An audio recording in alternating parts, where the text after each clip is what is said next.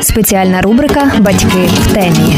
Клуб для дорослих, де є все необхідне для мами і тата.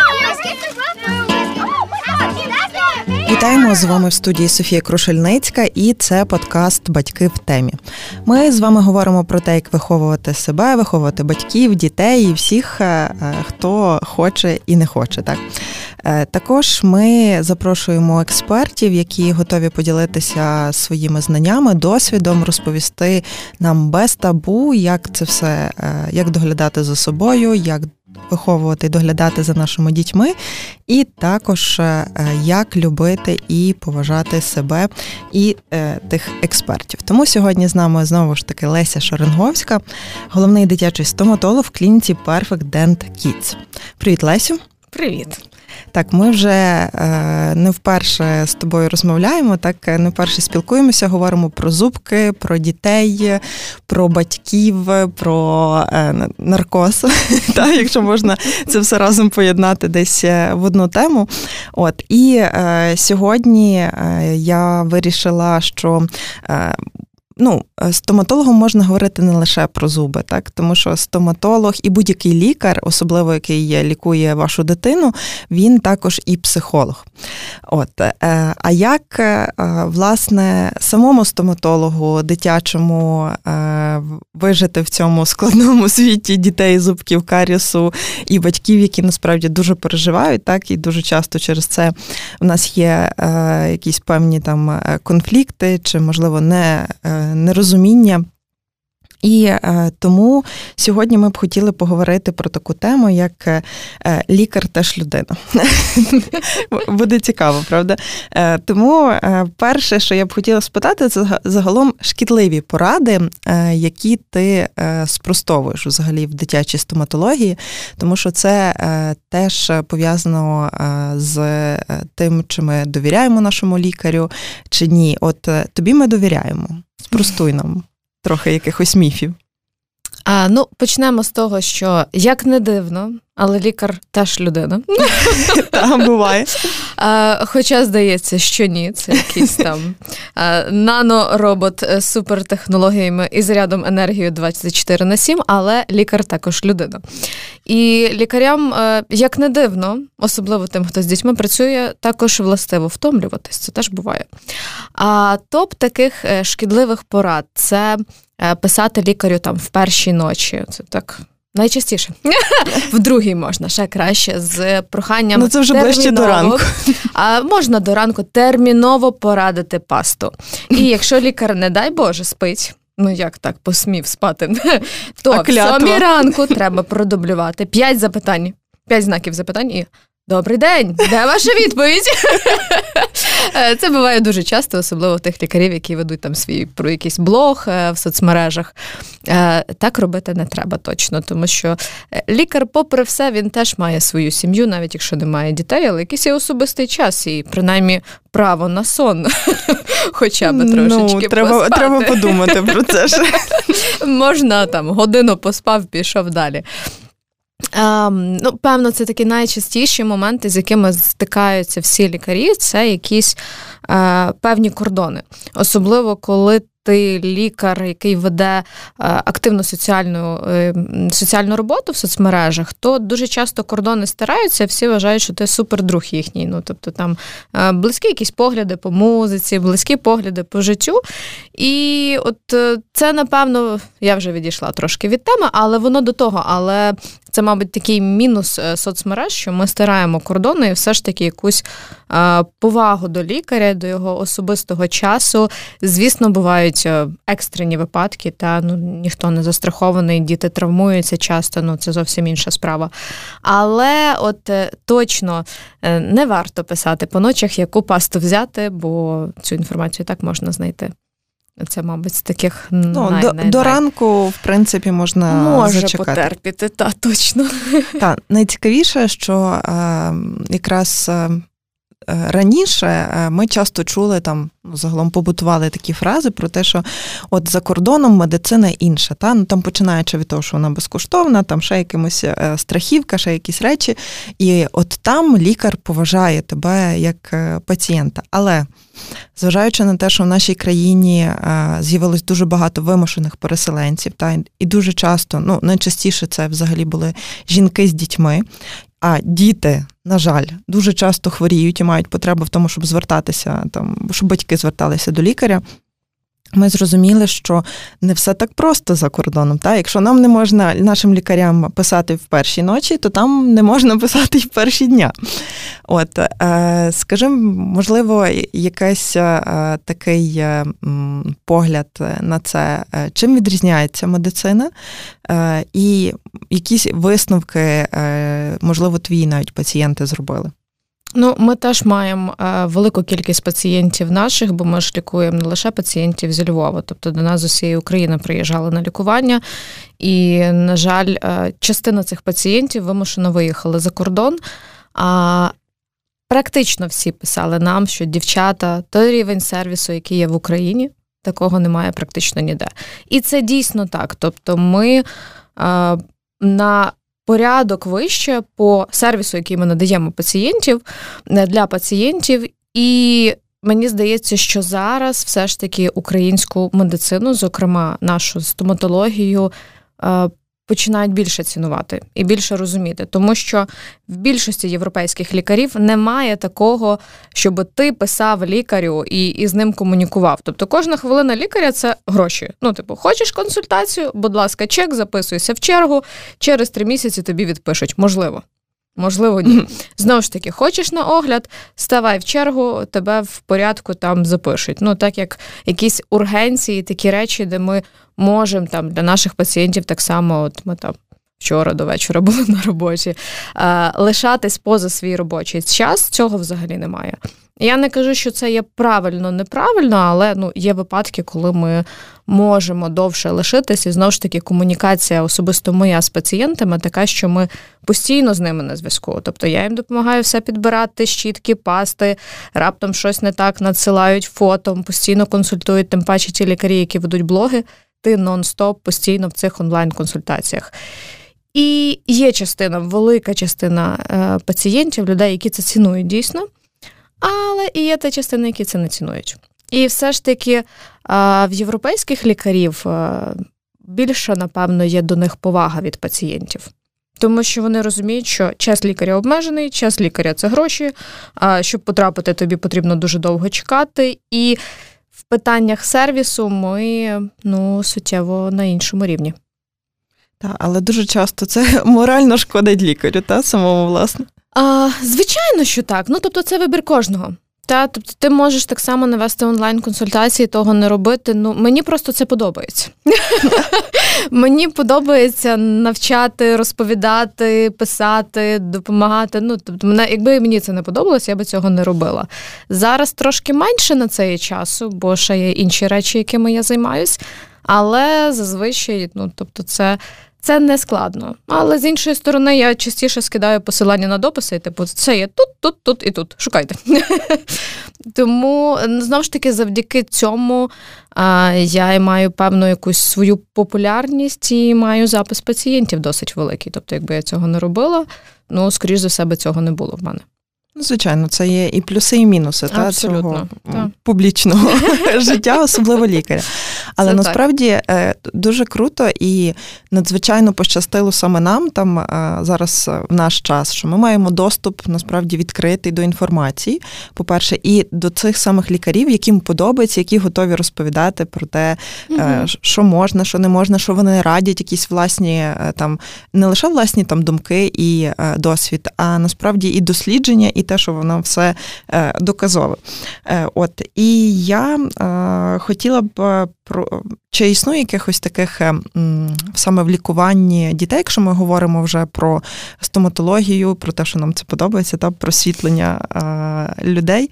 Е, якісь три топ-3 міфи в дитячій стоматології, які ти знаєш? О, їх є дуже багато. Найпопулярніший молочні зуби не потрібно лікувати, бо вони всі випадуть, виростуть постійні, будуть білі гарні, о, тоді вже будемо за ними пильнувати. Це все звучить дуже класно. Але це все дуже неправда, тому що найперше всі зуби не випадають в один момент. То так дитині стукнуло 6 років, і зуби такі: ех, ну все, ми пішли. І за ручку всі пішли. Процес зміни зубів відбувається протягом 7-8 років, інколи навіть 9. Тобто з 6 років і в середньому до 12, навіть до 13 в нас може відбуватись зміна зубів. Відповідно, якщо є карієс, він не є окремо в одному зубі, він поширюється на інші зуби дуже швидко. І за той час е, можуть зіпсуватись навіть постійні зуби. Більше того, в нас були випадки, ну дуже мало, два. А коли через інфекцію в молочному зубі ми видаляли зачаток постійного зуба, і дитина лишилась взагалі без постійного зуба. Отак, через е, власне невчасно поліковані зуби. Другий такий найпопулярніший міф, що молочні зуби не мають нервів, не мають коренів. І щоб їх полікувати, не потрібно робити знеболення. Просто там швиденько пошкрябати, пальчиком чпоньк, заліпили, і все, додому наступний. Але подмухали, що так. Ем, на жаль, молочний зуб, чи на щастя, він точно такий самий, як постійний, трошечки менший, має корені, має нерви, або ж як ми лікарі називаємо пульпу, це є е, судини і нерви, такий судино-нервове е, об'єднання. І дуже часто для того, щоб полікувати молочні зуби, нам потрібно робити знеболення. Тобто такий самий укол, як дорослим, який колиться в десну біля зуба голкою. Я завжди наголошую батькам голкою. І відповідно не всі діти дають це зробити, тому якісне лікування потребує певних е, моментів підготовчих і так само е, протокольних речей. Це другий міф. Третій міф, що наркоз вбиває, такі найпопулярніші, певно. І кожен анестезіолог, який робить наркоз, забирає в дитини собі роки життя. Е, наш анестезіолог, якому 200 вже 50 років, виглядає на 40 і все в нього добре. І задоволений. Лікар такий сьогодні. Е, з сарказмом. Ну, я жартую. Насправді. Е, звісно, що наркоз це не вітамінки. Ми розуміємо, що це медичний препарат. Будь-який медичний препарат має побічні дії, той самий норофен чи парацетамол, який дозволений з маличку, взагалі з перших е, років життя дитини. Якщо відкрити побічні дії, то там в інструкції можна прочитати так, що можна е, трошечки посивити на дві волосинки. І більше не давати. Та, і більше ніколи не давати. Відповідно, будь-який медичний препарат має побічні дії, але в контрольованих професійних руках ми мінімізуємо все, що з цим пов'язано. Ну, мабуть, це таких топ-топ-топ-3 міфів. Хоча, якщо пошукати, можна ще щось знайти, але це найпопулярніше те, з чим ми найчастіше ну, стоматологи після наших е, ефірів я зрозуміла, що це таки правда, тому що е, ми ще не е, ми ще тоді не прослухали, не дали в ефір якраз запис про наркоз і лікування mm-hmm. зубів. Але мені вже багато людей писало про те, що ну ти як мама, ну ну скажи, як ти можеш погодитися на те, щоб дитині лікували зуби під наркозом? Я кажу, ну я не знаю, ще як, слава Богу, реально ще не готова цікаво, але якби був запит, ну і була справді потреба, сумніваюся, що хтось би призначав, е, ну, чи стоматологи дитячі дуже люблять mm давати всім наркоз. Ні, ну можливо, там, бо тоді всі ну, спокійний ну, тобто... трохи. Mm. Але мені одразу писали про те, що е, це краще почекати. А, Я вже говорила про пальці і гангрени. Трошки почекаю. Справа ж в тому, ну навіть якщо говорити про наркоз, особисто мені в наркозі працювати важче. А якщо всі кажуть, що лікарю легше, ні, тому що в тебе є величезний об'єм роботи, який ти маєш вмістити в 2,5-3 години. Інколи це 20 зубів, е, які мені, які я би при звичному прийомі за годину лікувала би два. А mm тут я лікую 20. Тобто для мене це велетенський стрес, це супер важка складна робота, і тому в тому плані, що лікарю легше, ну можливо, хіба тільки тому, що ти не говориш цілий прийом, а слухаєш там діпішмот або красиву якусь музику, під яку ти створюєш гарні усмішки. Це єдиний плюс, мабуть. Е, що стосується дітей.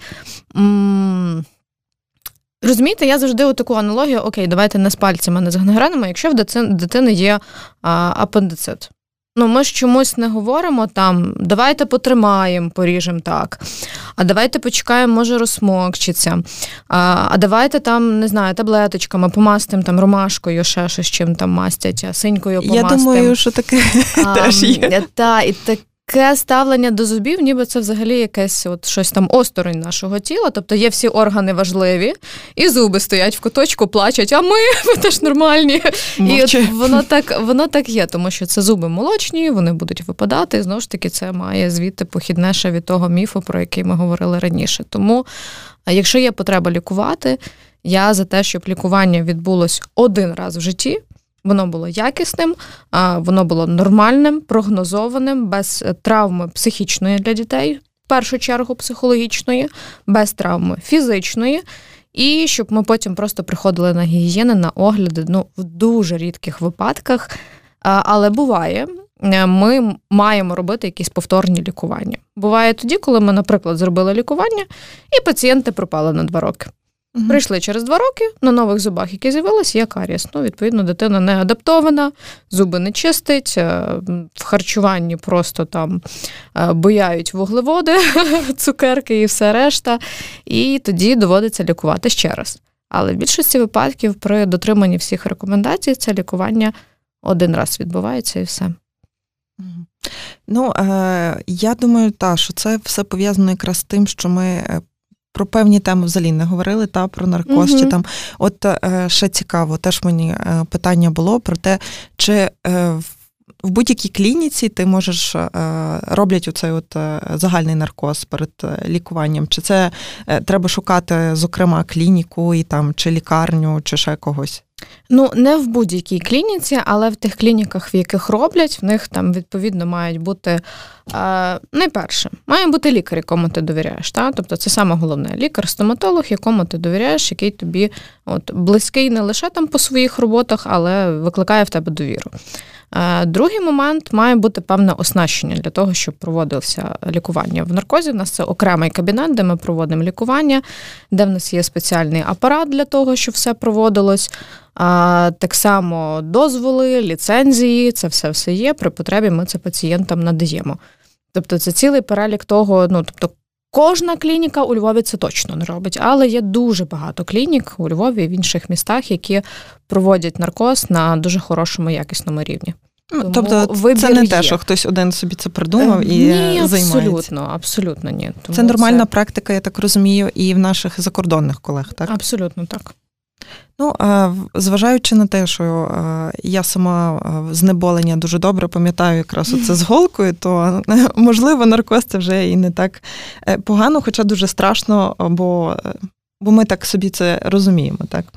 Е, також е, ми говорили про міфи, і я виписала також кілька ще питань, які в нас були від батьків в віконечку. І перше це паста з фторидами. Чи можна, чи не можна? Тому що е, і там і дорослим дуже часто кажуть, е, і в нас навіть реклами, коли ми там дивимося, бачимо, що там е, одразу на упаковці пише без втору, і всі такі є, блін, беремо. Супер. І я думаю, що це теж впливає. Ну і плюс для дитини вона ж її їсть. А, Дивіться, тут ми маємо орієнтуватись, тобто всіх стоматологів є певна база, на яку ми орієнтуємось. Це рекомендації американських, європейських і інших світових спільнот і академій, які власне роблять розробки і рекомендації для дитячих стоматологів. Так, от всі, всі, всі це і е, маса Насправді, в мене в мене на цю тему є дуже детальний допис з усіма цими рекомендаціями. Де вони прям На сторінці в Лесі Шеренговської є а, цей запис. Так, Ой, тобто допис, допис там з посиланнями можна зайти, перевірити. Це не лише мої слова. А всі профільні спільноти, які працюють з дітками, і, власне, забезпечують, займаються і вивчають здоров'ям ротової порожнини дітей, рекомендують вміст фторидів в пасті для профілактики карієсу е, в кількості тисячі одиниць з першого зуба. Тобто не з року, не з двох років, саме з першого зуба. Е, з чим це пов'язано? З тим, що дуже велика кількість дітей мають карієс віці до двох років. Більшість пацієнтів, яких я лікую в наркозі, вони ще не мають двох років. Тобто, десь, якщо в відсотковому співвідношенні, ну певно, відсотків 70 дітей це вік до двох років. Перша причина це неретельна гігієна і неправильна паста. Тепер щодо того, що діти їдять пасту. Найперше, нам її потрібно зовсім трошечки. Тобто, буквально як там менше, ніж рисове зернятко помастити на пасту, і цього є достатньо для того, щоб ця кількість торидів лишилась на свроті, навіть якщо ми ковтнемо. А, в тому ж дописі про фториди там є хімічні формули, я розписувала, що відбувається, коли в нас а, натрій фторид там чи інший. Інші сполуки вториду взаємодіють шлунковим соком, взаємодіють слиною, що в результаті утворюється. Нічого супернебезпечного не утворюється. Тобто, навіть якщо ми ковтнемо пасту, та токсична кількість фторидів, яка би щось нам зробила для організму, вона є абсолютно не в порівнянні. Тобто, щоб нам щось нашкодило, це потрібно з'їсти цілий тюбик пасти зараз. Але скоріше дитині буде погано просто від того, що вона з'їсть тюбик пасти, ніж від фторидів. І зараз я е, насправді детально цю тему вивчаю, бо якраз готуюсь до одного вебінару, такого профільного вже для лікарів. І на сьогоднішній день сполуки саме фторидів визнані єдиними, які можуть боротися з карісом. Тобто навіть гідроксиапатити, які інколи ми теж рекомендуємо в пастах, вони не настільки ефективні. Тому фториди потрібні, важливі. Інколи буває, що ми можемо призначати пасту без фторидів, але це випадки, коли в дітей, наприклад, є, є дерматит переоральний або переорофасіальний, як його правильніше називати, саме коли доведена реакція на фториди. Тоді це навколо берем... рота, я так розумію. Так, це висипання навколо рота. І коли саме педіатр або ж алерголог. Дійсно ставить підтвердження, що це від фторидів. Тоді ми можемо брати іншу пасту. В інших випадках все ж таки рекомендовано сторидова. Тому те, а те все, що у нас є там без фтору, це ж як про гомеопатію. Ну, тобто, це величезний маркетинг, е, той самий бізнес. Ми це мусимо розуміти. Ну, це, напевно, єдине, про що ми знаємо, що взагалі є в пасті, та? І такі о, Власне. втор. О, втору немає. Є, давайте запускаємо продукцію. Ну тут ем, ми маємо опиратись на науково-доказову базу. Це не на думку е, доктора Лесі чи там доктора Комаровського, чи ще когось там. Та ну тобто, у нас є тверда доказова база, на яку ми опираємося все. Ну тобто, тут далі ти не рухаєшся ні вправо, ні вліво. Угу. А далі це вже просто особистий досвід. Тобто, це не є доказове щось. Також в нас є питання про те, що ви думаєте про екощітки які зараз дуже популярні, і я зразу е, згадую про те, що є ще оці гумові щіточки, які там угу. дітям пропонують, і бачила на сторінці навіть про звукову щітку. Та хто вона така? Е, в екощітках е, єдине, що мені подобається, це назва. Ну так, це як без втору. Е, це як без втору. Знову ж таки, на цю тему теж розбирала. І найперше, ця щітка для дітей. Та й для дорослих. Я їх точно не рекомендую, тому що е, на щитинках цих щиток дуже багато збирається бактерій, е, вони дуже швидко пліснявіють. Е, вимити, вичистити їх так, як синтетичною щитиною щітки, ми не можемо. Окрім того, є доведено, що від цих щиток нас навпаки можуть з'являтися гінгівіт, запалення ясен і якісь інші моменти. А третій момент вони є занадто жорсткі. Тобто, навіть якщо ми їх будемо змочувати водою, щоб вони були супер там м'ягенькі, ну вони все одно будуть зажорсткі. І єдине, що в них класно, це те, що вони там ну, перероблюються і все. Але так само зараз є дуже багато щиток з е, синтетичними щитинами, які теж підлягають переробці. Тому mm-hmm. це питання можна теж, е, якщо для вас це принциповий момент, екощітки в плані догляду, в плані якості чищення, вони на рівні нижче тих же самих синтетичними щитинами.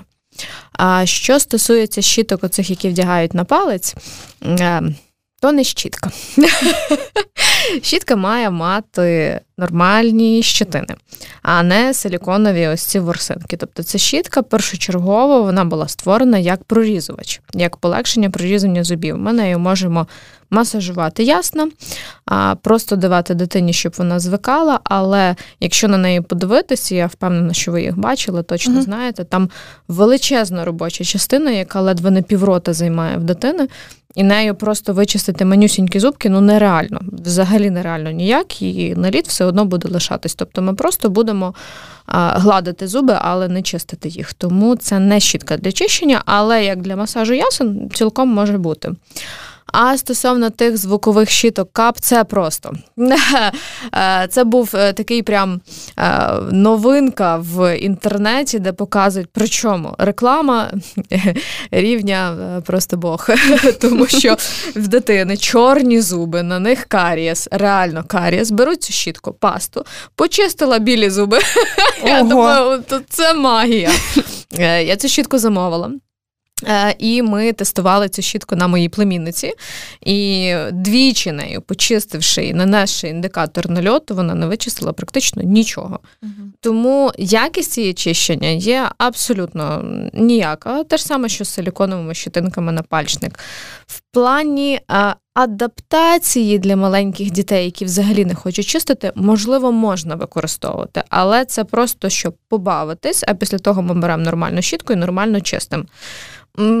І все. Або як масаж ясений використовувати. Тобто я вірю і знаю, що батьки видихнули з полегшенням, що нарешті є щітка, яку ставиш в рот дитині, включаєш, сама чистить, і це все з мене спадає. Цей груз з душі, але, на жаль, це лишається на ваших плечах і на ваших руках, тому та щітка. Ще й щітку треба купувати. Е, Так, ну і вона та вона має класний дизайн, вона дуже симпатична, але ефективність від неї абсолютно ніяка. А от електричні щітки, якщо ми вже почали про щітки, ми про них ще не говорили. Е, їх можна дітям використовувати? Вони теж ефективні і там з якого віку? Чи, якщо можна? Можна, тобто у нас є електричні різні, є звукові, які вібрують, є обертові, які крутяться. Звукові є такі взагалі манюсінькі з маленькими насадочками, які можна хоч з першого зуба. Вони мають дуже легкі вібрації, плюс вони світяться, вони ще з різними там візерунками, і дітям насправді вони подобаються. А обертові вони вже мають більшу насадку, і вони досить мають такі інтенсивні оберти, і маленьких дітей вони можуть налякати. Угу. В середньому рекомендація від трьох років. Власне, обертові звукові можна хоч з першого зуба. Але в мене часто є діти, які там і в півтора, і в два роки вже користуються такими обертовими. Тобто ми дивимося по дитині. А ці щітки на стан емалі не впливають, вони її не стирають, емаль не стає тонка, не стончується, і тому в тому плані вони е, не впливають негативно. Звісно, що з ними якість чищення буде краще, хоча не завжди. Тобто я завжди говорю, що Основне не яка щітка, а як ми нею чистимо зуби. І я більш ніж переконана, що навіть звичайною правильно підібраною щіткою ми можемо почистити набагато краще, ніж найдорожчою за 20 тисяч гривень. Ну насправді. Тобто тут важливо вичищати наліт, щоб його не було на зубах. А то вже вас навчить стоматолог на огляді, взявши вашу руку, взявши щітку в вашу руку і показавши, як це робити. Так, це круто про те, що ми ніколи не думали раніше, коли, наприклад, там ми були малі, та що від цього залежить. Я просто mm-hmm. пам'ятаю, що е, мене теж стоматолог вчив е, чистити зуби, і е, я ще собі так думала, що він думає, що я не вмію, чи що. Так, а виявляється, що не вміла. От, Але може завдяки цьому я до сих пір маю всі свої зуби. От також було в нас питання про стоматит. Я багато про нього читала, побачила, що насправді там це дуже велике питання, так? Е, але було питання, що точно не можна і не варто робити, коли стоматит. Це дійсно дуже велике питання, але про стоматит я би ще хотіла сказати, що найперше, коли ви підозрюєте в дитини стоматит, ви маєте йти до педіатра. Тобто саме педіатр має поставити який саме стоматит дитини, тобто зробити диференціальну діагностику, оскільки стоматитів є дуже багато. А Це може бути просто бактеріальний, при якому особливого лікування не потрібно. Але це може бути кандидозний стоматит або, наприклад, герпетичний, при якому потрібний обов'язковий прийом певних препаратів внутрішньо. А стоматолог не може призначати, ну, не мав би призначати жодних препаратів внутрішньо дитині. Це є е, власне спеціалізація педіатра, і ми дуже часто працюємо з педіатрами разом. Тобто, найперше при стоматитах ми маємо точно визначити і зрозуміти, який в нас стоматит. А вже далі потім. Лікування є основне і лікування допоміжне. Власне, допоміжне це те, що ми там в порожнині рота мастимо для полегшення симптомів самого стоматиту. Що точно не можна? Не можна мастити синькою. Я знаю, що ми всі з дитинства ходили сині з ніг до голови, і е, як часто батьки кажуть, і нічого, ну, ну нормально, вижили. все вижили, все добре. Як ми вижили? Я не знаю. На нас стільки експериментів робили. Е, є доказано величезна кількість досліджень, що метиленовий синій, правильно говорити, та не синька, але це така народна назва, яку всі розуміють. Е, він може дуже негативно впливати на здоров'я дітей, е, аж до летальних випадків, накопичуватись в організмі. І, взагалі, вигляд, коли дитина ходить вся синя, нашого. Ну, тобто, дуже багатьох батьків є таке, що ну як це дитина хворіє, а я нічого не роблю. В більшості випадків стоматит, якщо це не є якась там а, сильно агресивна форма, чи це не є форма, яка потребує лікування препаратами внутрішньо, проходить самостійно. І особливо потрібно тільки чистити зуби. Оце важливо. Мастити нічим не треба, але в нас чомусь в голові, ну як це дитина хворіє, я щось маю помастити, щоб було видно, що я щось зробила, що я дитині допомогла. Як я можу нічого не робити, і на ній нічого немає. Ну тобто, значить, я погана мама. Ну тобто, десь Дуже воно так тривожність є, і до е, психолога. Така, але це дуже часто є. Це, це те, всьому, я... насправді це всьому. Це так. насправді у всьому, але реально при стоматитах, якщо немає дуже високої температури, якщо немає якихось таких прям агресивних проявів, він прекрасно проходить самостійно, без зайвих втручань. Тобто метиленовим синім нема з тим точно. А що не можна робити? Не можна не чистити зуби. Зуби ми чистимо в будь-якому випадку, навіть якщо дитину болить. В цьому випадку ми можемо використовувати дентальні серветки, щоб не сильно травмувати десну, але чим менше нальоту є на зубах, тим швидше все загоїться в роті. Тому що якщо в нас ще стоматит, додається наліт, це все одне одне посилює, тоді ми будемо дуже довго це все лікувати. І ще такий момент: ми маємо давати.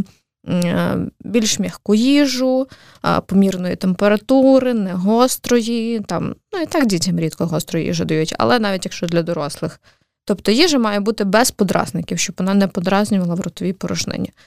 Ну, мабуть, і будь-які інші е, народні методи, кородуба.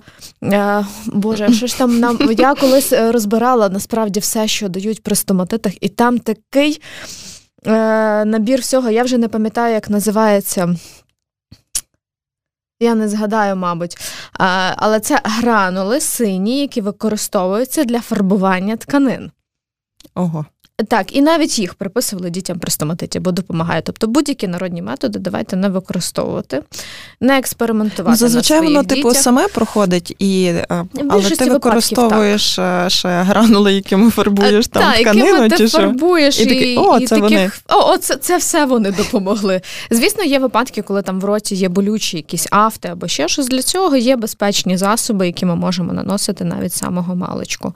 Але знову ж таки, це все після консультації в педіатра, при потребі консультація в стоматолога, і тоді складаємо план. Угу. Тобто це таке питання е, більше спершу педіатра, так? Це вже е, так. а потім е, так. стоматолога. Також у нас ще було питання, не знаю, чому саме воно, але чому з'являються кисти в ротовій порожнині? Mm. Е, Я так розумію, що це мається на увазі навколо верхівки кореня зуба, скоріш за все. А якщо так, це є ускладнення карієсу. В більшості випадків. Тобто, в нас був карієс, який був зверху в зубі, в коронці. Він проник в нас в товщу зуба до пульпи. Ми вже говорили, що це нерв, так як ми його називаємо. І в нас перше пішло запалення. Тобто пішло запалення гостре, яке могло боліти, яке там поболіло кілька днів. Ми попили знеболюючи, пройшло, м, зуб не болить, все. І пішли собі далі по своїх справах. А процеси в зубі не зупиняються. І далі це запалення переходить вже в хронічне, в гнійне. І, власне, е, кисти, або потім теж в що вони переходять, це якісь гранульоми, нориці, набріки, все решта. Це є хронічне запальне вогнище інфекції, яке почалося з карісу. Інколи воно може бути як наслідок лікування, що теж може бути, ну знову ж таки, то важко сказати, тому, скоріш за все, це від непролікованого карісу. Що робити, іти, якщо це дорослим, іти до е, лікаря-ендодонта, який займається власне лікуванням каналів, а з дітками йти до дитячого стоматолога і лікувати або видаляти, залежно від ситуації на рентген-знімок. Зрозуміло, дякуємо за відповіді. Це поки е, були всі питання від е, наших слухачів. Я думаю, що нас чекають ще цікаві дискусії у директах, так але в цьому, напевно, і весь кайф і навпаки, там і не якісь недоліки е, публічного спілкування. Але я впевнена, що багато людей, які е, спершу приходили з якимись власними там переконаннями чи там нерозумінням на сторінку твою, так вони mm-hmm. пізніше отримували інформацію, яку ніколи ніде не бачили або не хотіли бачити, і насправді переконувалися, що не все так страшно. Тому що найстрашніше, що є в тебе на сторінці, це оці фото, коли зуби не лікують. Е, я е, дякую за цю розмову е, про те, що ми тепер знаємо, що лікар трохи людина. Також отримали відповіді про стоматит, і про пасти, і про щітку. Є, можливо, ще щось, що хотіла би ти сказати своїм пацієнтам потенційним або взагалі будь-яким пацієнтам стоматолога дитячого? Ну, найперше, мабуть, те, що я завжди говорю, що а, не бійтесь приходити вчасно до стоматолога. Ем, Дуже часто батьки не приходять до стоматолога, бо їм буває соромно. Соромно за те, що ну, такий стан в роті. Тобто, це не соромно, це вже сталося, це треба сприйняти, і потрібно знайти вирішення проблеми. Тобто тут дуже часто бувають різні фактори, та не завжди тільки мама винна. Ну, бувають випадки, коли там хтось рекомендував щось не то, робили не те. Тому найперше, якщо є проблема, наважитись, прийти, вирішити проблему, а потім просто чистити зуби і за ними доглядати. І не картати себе. Тобто будь-яку проблему можна вирішити в сучасному світі сучасної стоматології вирішити делікатно, якісно і прогнозовано. Дякуємо. Ви слухали Лесю Шоренговську, головного дитячого стоматолога в клініці Perfect Dent Kids, а також слухали Софію Крушельницьку та її питання. Е, Софія, це е, я, авторка та ведуча подкасту Батьки в темі. Залишайтеся з нами. Спеціальна рубрика Батьки в темі. Клуб для дорослих, де є все необхідне для мами і тата.